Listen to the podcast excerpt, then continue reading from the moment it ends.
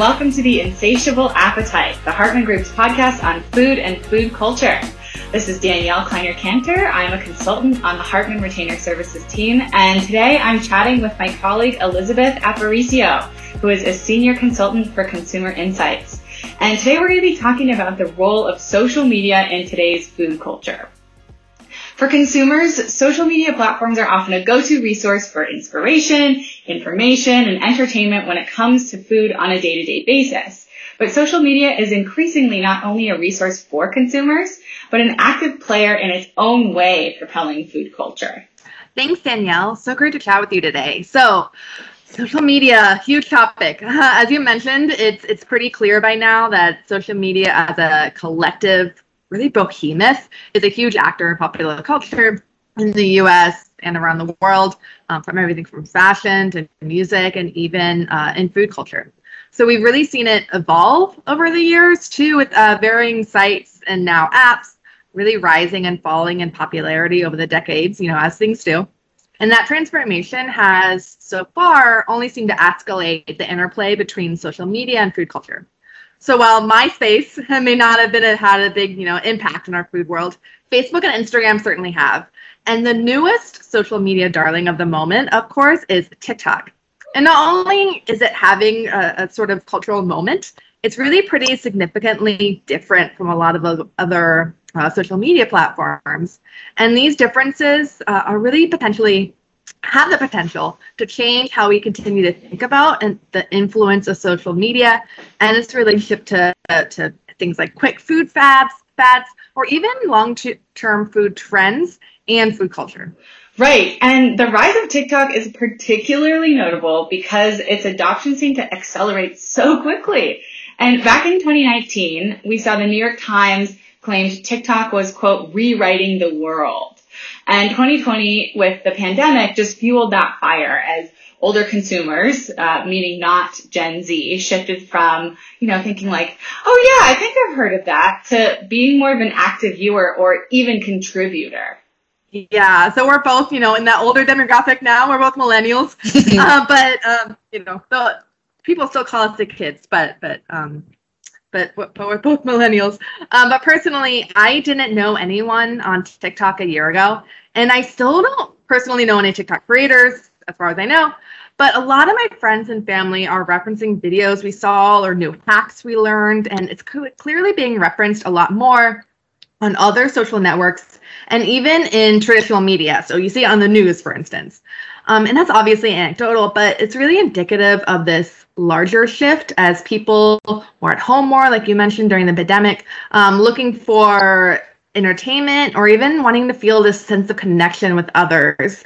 And so it quickly has expanded, um, perhaps to dismay of those kids, the Gen Z and other early adopters. Totally. And the current state of things has accelerated the adoption of TikTok. It's sort of like the latest and the greatest iteration of social media, not to downplay the influence of Instagram, of course. Yeah, Instagram is so strong enough to be its own adjective. Um, there's still Instagram worthy food, Instagrammable dishes. We're not we're not trying to downplay downplay the role of that. Yeah, yeah. But uh, as you said, TikTok is the app of the moment and it's it's really different from other social media apps that perhaps make it particularly relevant now. Um, now meaning, as we were talking about the COVID era, but also the longer term shifts in food culture we've been seeing in the past few years. And one of those differences uh, is that it's far more participatory and collaborative. So you still have the traditional viral video and the quintessential influencers. So there are still videos that garner millions of views or creators who have millions of follows. But we also have viral trends on TikTok where there's a sound or a theme or a concept that then other users interact with, uh, replicate, even duet or stitch um, to propel an idea further in the system. And this type of virality becomes iterative, which is really interesting, as users often put their own twist on something. Uh, they offer their own point of view, or even something as simple as just echoing an idea. And so the content on TikTok, aside from sponsored content, of course, ends up being this mix of original creations that go viral, as well as individual interpretations of a viral idea that are a form of self-expression. Yeah, and that's what makes it really so engaging in a lot of ways. It's moving beyond the tasty videos that I I still love um, that are tagged and shared, and it's really this um, participatory nature that's also well aligned with consumer culture particularly food culture today. And so it's really tapping into and reflecting these consumer values of collaboration, connection, community.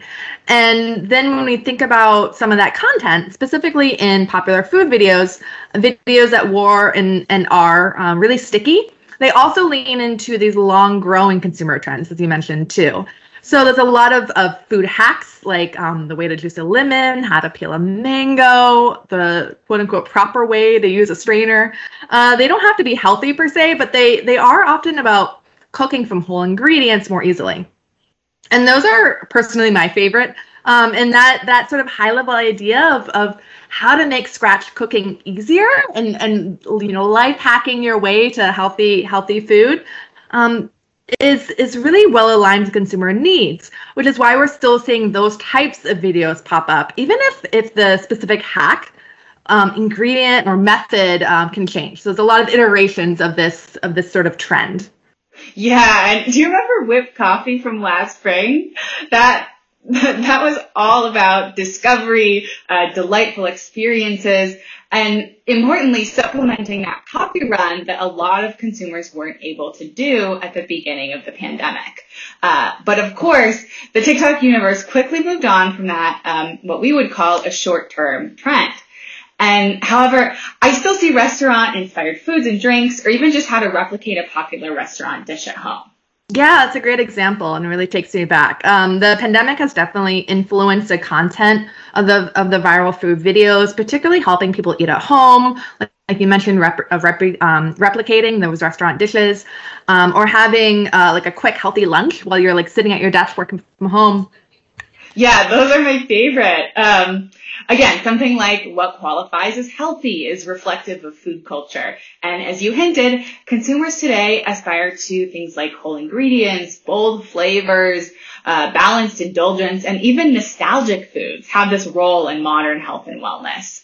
So those trends are reflected in a lot of viral food videos.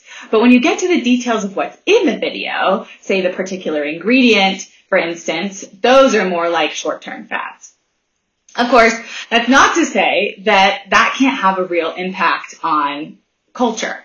I mean, last fall when a guy uh, vibing on a skateboard, drinking cranberry juice, and singing Fleetwood Mac's "Dreams" went viral, it brought the song actually back to the Billboard charts, and it emptied store shelves of Ocean Spray, which is really wild. Um, and a similar thing happened with baked feta this year. Grocery stores sold out of the ingredients for this viral uh, TikTok dish of baked uh, feta pasta. Yes, that was amazing, um, but almost certainly short lived.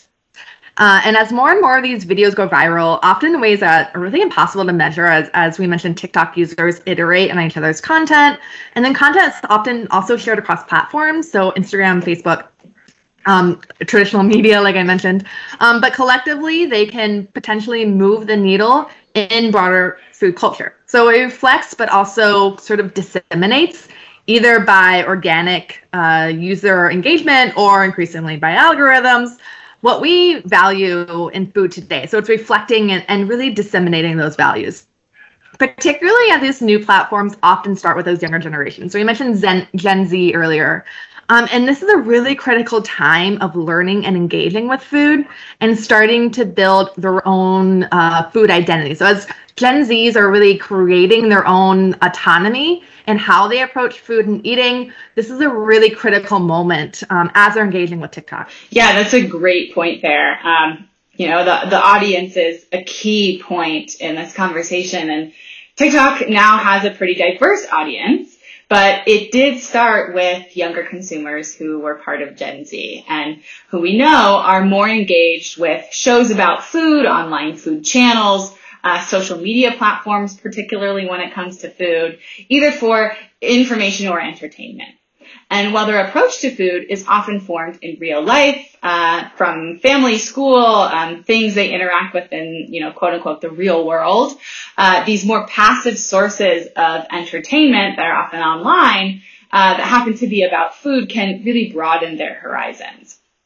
And Gen Z are primarily doing so much of their viewing on their phone as opposed to things like a tablet or a computer or even the television.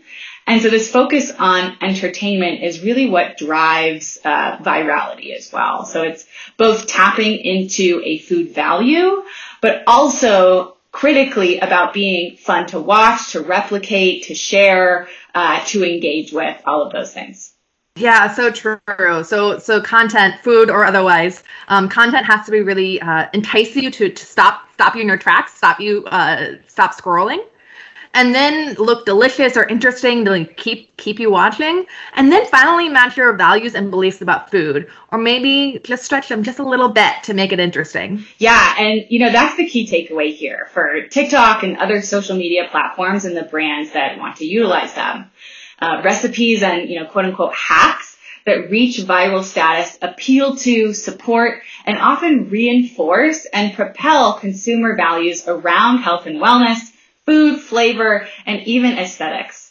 And the ongoing development of social media platforms like TikTok and Instagram and, you know, whatever comes next are really important tools to interact with and understand consumers and food culture today. So that's about what we have time for today. Thank you so much, Elizabeth, for the chat. Of course, and great talking with you today. Likewise.